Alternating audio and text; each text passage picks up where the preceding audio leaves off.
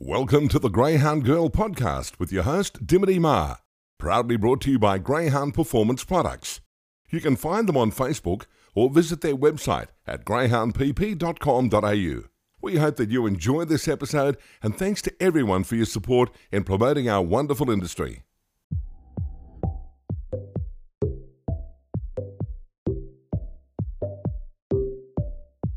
I have to start with your um your man of the moment, Stone Cold Ollie. He's notched up four wins on the trot, and you know after a oh, almost three months off, I mean you just must be rapt with how he's racing. Yeah, I'm actually pretty stoked. It was pretty funny because the uh, the owner Luke Townsend uh, said to um, maybe he's he's not going to race. Uh, he's been a bit naughty, and uh, myself and my partner Amanda said, "No, nah, he's too good a dog for that." Um, so we uh, we tipped him out for a bit, let him be a dog, and um, hope that we could uh, reset his brain and, and, and start again because he's he's he's well bred and, and as you've seen, some of the other litter are, are, are very fast animals too, and we believe he he's just as good as them. So Yep. And I mean, you know, his first win was, um, you know, at Mandurah was good, and then you, you know, you've taken him to Cannington for his last three, and you can see the improvement. He's just getting better and better with each run. yeah, uh, when he when he first won his mate, he won it first up, um, and sort of then after that he got knocked around a few bit, and I think he lost a bit of confidence. And he sort of he's not the best beginner, and I and I believe that tipping him out for a bit, he sort of reset and sort of learned a few qualities just from you know just a few confidence trials, and um, we put him with some other dogs that could actually run, and he had to run them down. He also led them as well, and I think I think he just he just learned to mature in in races these days. Yep. And his most recent win on, um, uh, you know, couple, which was only a couple of days ago. I mean, you know, it, it was quite a, a good field he was against too, and you know, he was just so impressive. Yeah, I, I think that would be close to his best race at all. I mean, he got dumped a few times, got pushed out wide. Um, you know, he still had to work until the very end. And uh, apart from the last 20 metres, he, he pretty much had to work as hard as he ever had to, like, you know, sort of run in any race. And, the, I mean, Chestnut Manelli is no slouch. Has Yeah. gone 29.70 or 29.80. So Yep. He did well to, to hold that off as well at the end. Yeah, definitely. And he's building up a nice record too. You know, five wins and two minors from 12 starts. And, you know, like you were saying before about his breeding, I, you know, Vanderwarp, I think, and, you know, I've even discussed this with um, breeding expert David Brash. He was saying too at, at how underrated a sire he is. Yeah, I believe. I think the only people that the only thing people were worried about when he first came out was maybe the injury side of him. Uh, he, there was no no doubting how um, how much he loved to race and how good he was. Um, it was just whether the his body, if if that was bred into him, maybe that that might come out as it has has happened with some you know litters down the track. But um, I've been very lucky. The both the two that I've got out of litter of touch would have been very good with injuries. Yeah.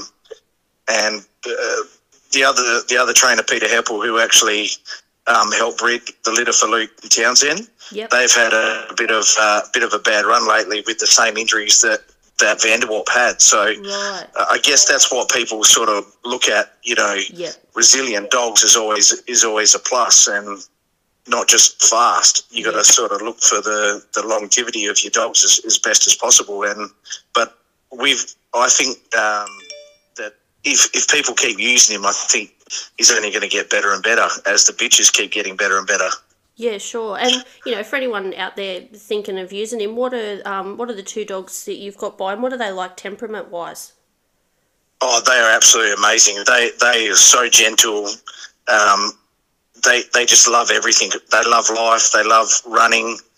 Um, but like they could be a pet tomorrow. Like Yeah. you would not even know the difference. Yep. They they just and and even the rest of the litter are exactly the same. They they've just um, they've just got everything about them. They've got the race side of it, and they've also got the you know when when they become a pet, they'll be the best pets ever.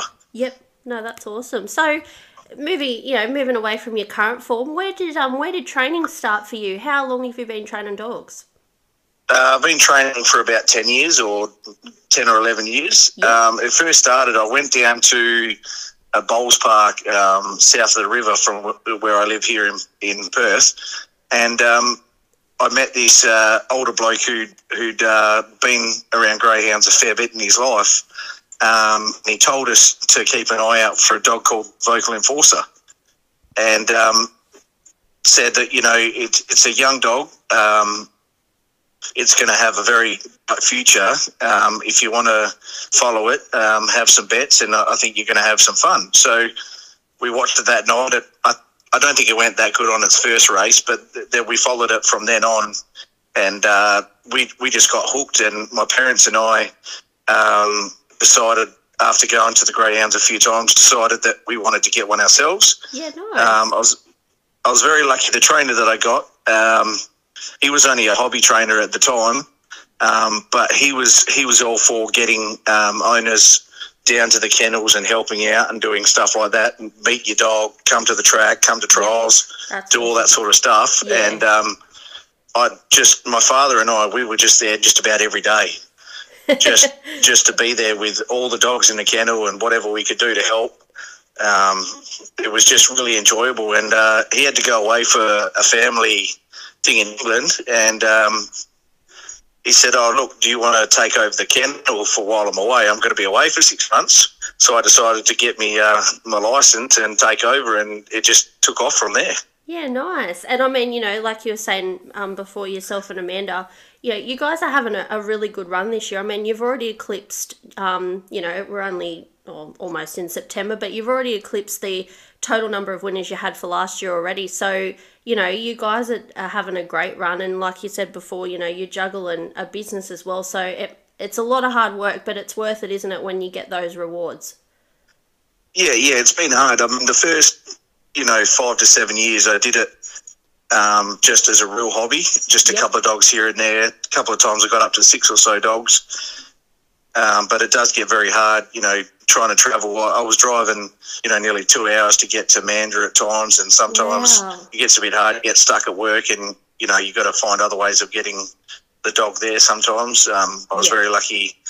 Um, Margaret and Peter Heppel took the dogs to Northam for me a lot of the time so that I could keep racing. Yep. Um, but um, in the last uh, couple of years ago, um, I met my partner and we decided that we wanted to go uh, a little bit further with this and, and see how good we can be.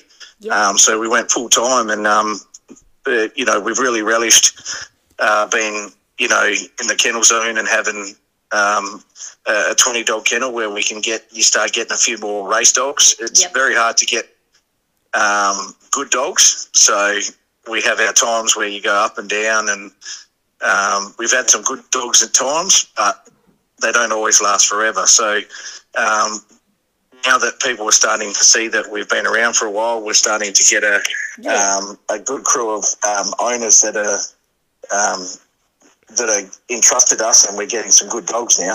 Yep. And tell me about Amanda. Does she come from a racing family? Because she's your superstar handler now, isn't she? Yeah, she is, and she runs my kennel um, every morning and afternoon when I'm not around. Yeah. Um, she actually uh, just grew up in a country town in Victoria and just uh, made her way over to WA uh, for a mutual friend. Yep. Um, and that's that's how we met. Um, so never had no racing, no nothing. Oh wow. She's worked on cattle stations and all that, so she's Yep. very good with animals and, and worked with a lot of dogs. Um, so I, I guess that, that works really well that she she knows how to deal with animals. Yep. Um, but she as the first couple of times she ever come to the kennels and the races, uh, she just fell in love with it as well, Yep. and it's, it's she's never looked back to be honest. Yeah, nice. And um, you know, like I've spoken to a couple of other WA trainers, and I mean the the industry over there is just going from strength to strength. You know, you only got to look at the the prize money, even for you know your sort of um, or what we call over here your tab C meetings and tier three meetings, as they would call them in Victoria. The prize money is just phenomenal.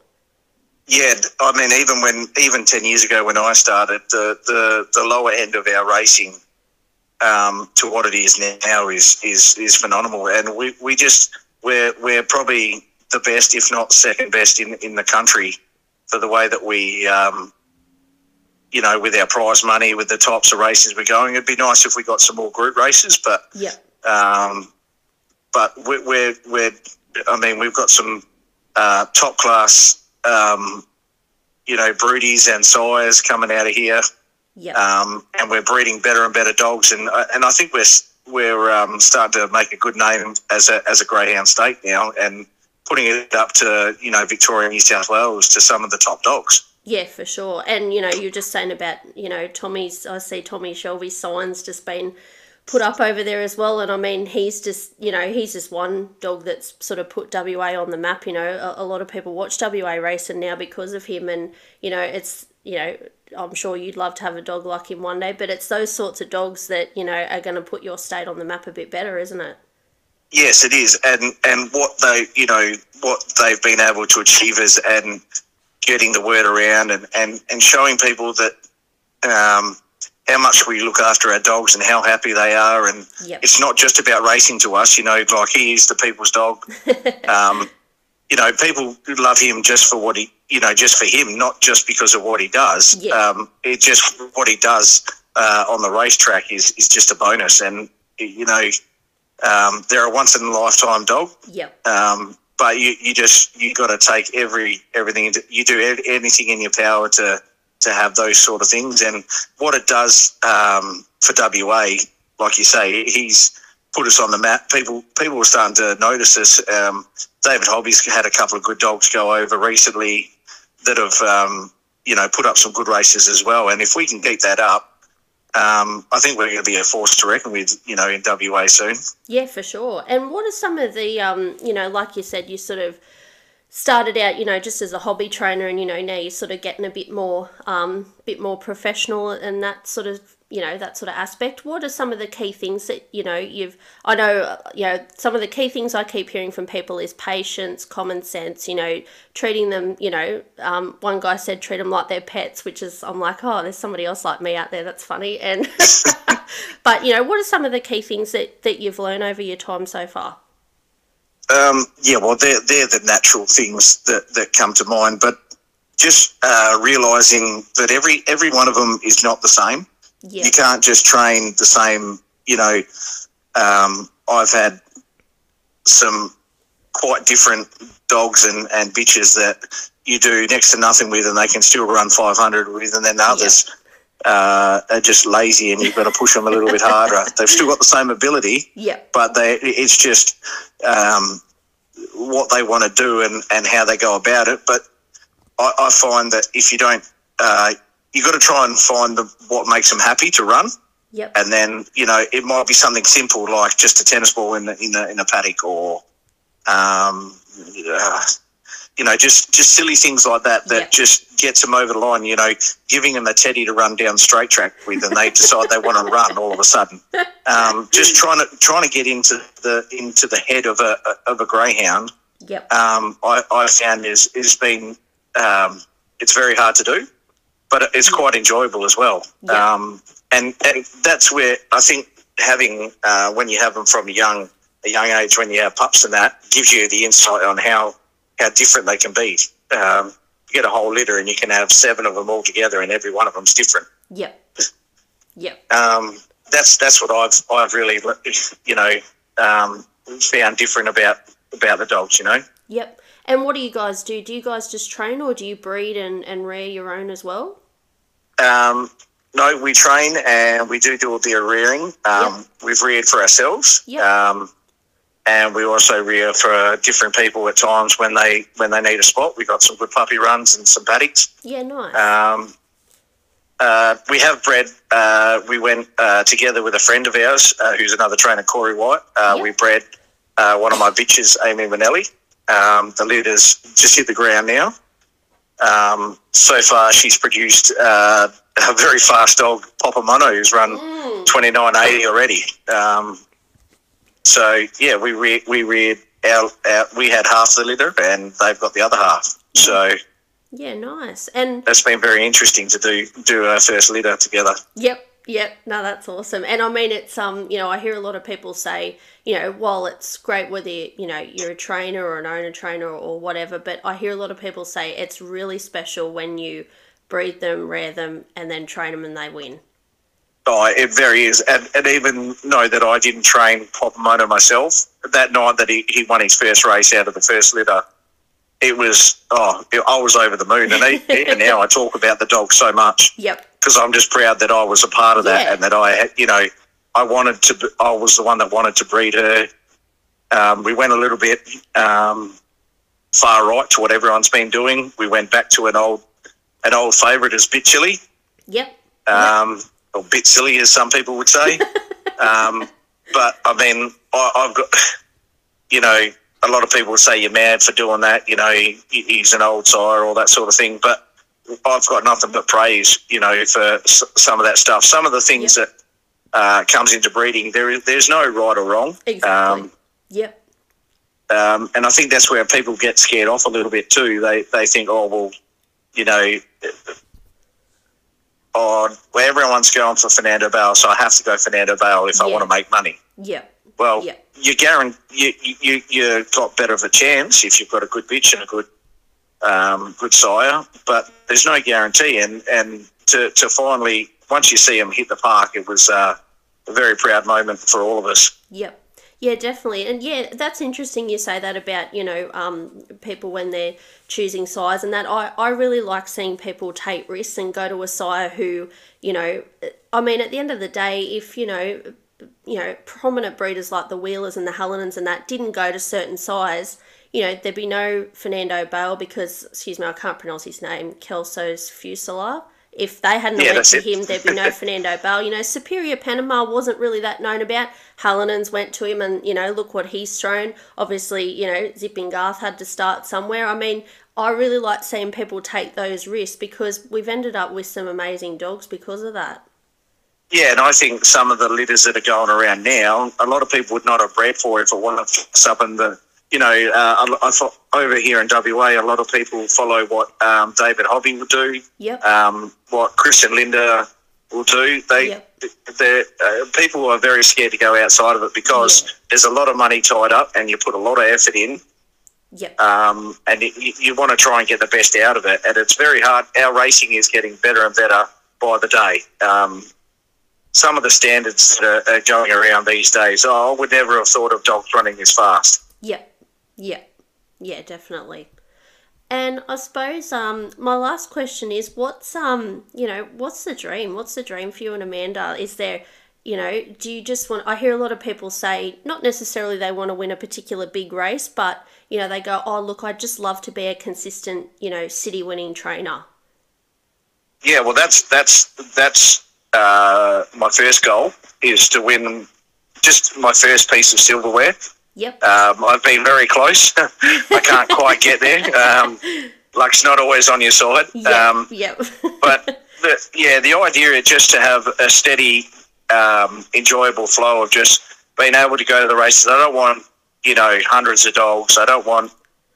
I don't want you know to do anything silly. I just want to enjoy going to the races. I love being around the dogs. They um, put a smile on your face even when you're having a bad day. yep. Um, but you know, if I could get a like I do pretty good at Mandurah, um, and I'm starting to get a few more Cannington City races and that. But if I could get a, a steady flow of you know Saturday night races and, and, and stuff like that, I'd be pretty proud because um, you know it's pretty hard to do these days to um, to get you know right up near the top. Um, you know, uh, I sort of I look up to someone like Paul Stewart who um, Yep.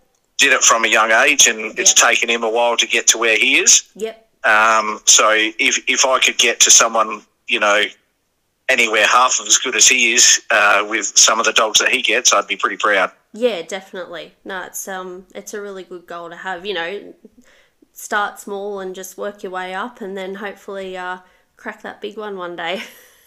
Yeah, that's it. If I, you know, even just the first bit of silverware would be Yeah. um, just over the moon. You know, like it's um, it's it's pretty hard when you're still trying to work full time, um, and you know we don't um, we don't really have any workers to help us out. We have someone that will help every now and then just to run dogs if they can. yep. Um, Luke Townsend will come down when he can and help run dogs uh, with Amanda. Yep. um, and, a, and a couple of our friends, um, Gemma and, and Sam. But other than that, we do a lot of it on our own, and there's a lot of late nights and a lot of early mornings. Yeah. So Yeah. it's it's always a good feeling to get that next level. Um, you know, even even going from what we were, we're winning, you know, five or six races a year to winning thirty and forty Yep. races a year is always, it's already a you know a big achievement in the in the last couple of years. So we're pretty proud with that. But um, you know, if you don't if you don't have a goal to go further, then I don't believe that you're you're really trying. Then you know, you sort of you take a step back. Otherwise, Yeah, yeah, definitely. And you know, like you were just saying before, it's good. Um, it's good that you can have people to um, you know, to to bounce your ideas off and all that. You know, I keep you know, if I say to someone, oh, you know, is there a bit of advice you could give to an up and coming trainer? They're like, surround yourself with as many good mentors as you can, and don't be afraid to ask questions because that's really the only way you can learn. Oh, it is, and um, most of the people that I deal with around, you know, in here in WA, and even some of the people that I know over east, if you're willing to learn, they will tell you something, and Yeah, it might be just, it might be something you've heard thirty thousand times, and one day it clicks, and you think, you know what, this might work this Yep. time. you, you just got to, but don't ever think that something is, you know, you've never, never stopped learning. Um, you know, that's one thing that I, I I've noticed about any in any sport. If you think that you've you've learnt everything, you, you're far from it. There, Yeah. It's just nothing ever is the same.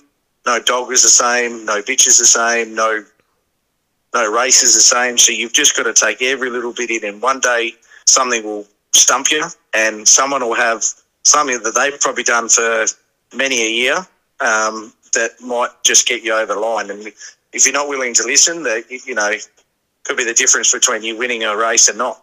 Yeah, That's definitely. that's my opinion. But you know, everyone's willing to help each other around here. Yeah, Um, so don't ever don't ever think, oh, well, you've only won ten races this year that you, you don't know anything because they might have something that you never even thought of. yep, Just one little silly thing, you know, like I say. I never thought of you know chucking a ball in in the paddock, and a couple of my pups that won't go on a walking machine. That's like that little thing in between, you know yep, yep. Just something silly, but it just gets the legs moving in between, and they're not, you know, they they're happy. Yep. They they do something instead of, you know, just sitting there looking at you. Yeah, and you don't know what experiences too people have had. Like, oh, a, a few years ago, Dad and I were, were breaking in a bitch of ours, and we just couldn't get it to settle down the boxes. And you know, I tried Google and things and watching. Anyway, I just picked up the phone and rang Mark Gatt, and straight away he told me this technique. And within two days, she was the perfect box dog, and I was like, "That's amazing! I would have never ever have thought of doing what he told me to do." But you know, we did it, and yeah, she was amazing. And it's just little things like that that you know because people, you know, people like him that, you know, have probably had all different types of dogs, you know, shy, over the top, or whatever, you know, they've dealt with all of it. So they're the sort of people that you need to go to. And they're always willing to help you, like you said. Yep, and the all those people, you don't want any of the uh, people that have been around for 20, 30, 40 years out of the industry at any stage.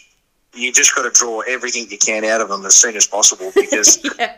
they they uh, they've got they know more than you've like you know forgotten. You know. Yeah, that's right. Yep. So there's you know, you're forever forgetting stuff, but they might have something stored away that just might get you through one day. You might, um, you know, like you say about the boxes. I'm sure everyone's had problems with a dog that's gone into the boxes. Um, and you might try five different things, and then just one silly little thing makes them go, and next minute you've got a superstar. Yep. Yep. Yeah, definitely.